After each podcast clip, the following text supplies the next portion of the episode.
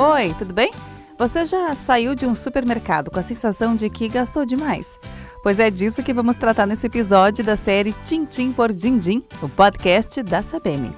Nossa proposta é mostrar tintim por dindim como organizar sua vida financeira de um jeito mais prático e transparente. E nessa temporada, eu estou ouvindo as dicas de colaboradores de diversas áreas da Sabem, uma empresa do ramo de seguros, previdência e serviços financeiros que está presente há quase 50 anos no mercado. Nesse episódio, eu conversei com a Paula Adriane Rodrigues, supervisora fiscal da Sabem. Ela nasceu em Pelotas, na zona sul do Rio Grande do Sul, trabalha na matriz em Porto Alegre e está na seguradora desde 2002. Oi, pessoal, tudo certo? Vou compartilhar com vocês umas dicas simples, mas eficientes. Eu conversei com a Paula sobre os gastos excessivos no supermercado. Quer economizar na hora das compras? Então, Presta atenção nas dicas da supervisora fiscal da Sabem.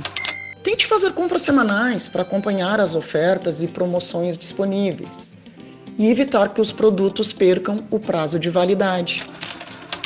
Organize sempre com antecedência um cardápio diário para quando você for fazer as compras saber exatamente o que vai precisar.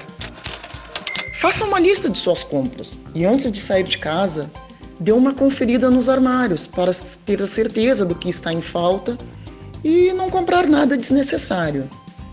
Com essa lista em mãos, vá direto aos corredores e gôndolas, onde estão os produtos que você precisa, pois passear pelos corredores é sempre um perigo, né? Não vá às compras com fome.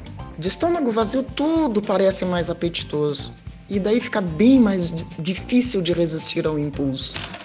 Estabeleça quanto pode gastar. E leve uma calculadora para somar os itens colocados no carrinho. Isso te ajudará a não cair em tentação e manter a conta dentro do orçamento. Aproveite também as promoções da semana. A maioria dos supermercados estabelecem dias específicos para vendas de alguns grupos de alimentos com preços promocionais. Tenha cuidado com promoções que oferecem mais unidades do mesmo produto. Eles podem ficar guardados por meses e perderem a validade. Se permita experimentar produtos novos ou marcas próprias dos estabelecimentos. Os preços desses itens costumam ser mais baratos e a qualidade poderá surpreender você. Muito bom, Paula. Obrigada pelas dicas. Gostei da ideia de levar uma calculadora. Eu sempre levo. E hoje em dia os celulares já têm uma, fica bem mais fácil. Exatamente. E para encerrar essa edição do Tintim por Dindim, o podcast da Sabem, eu vou dar mais uma dica importante. Segue a gente no Instagram, arroba Brasil. Tchau!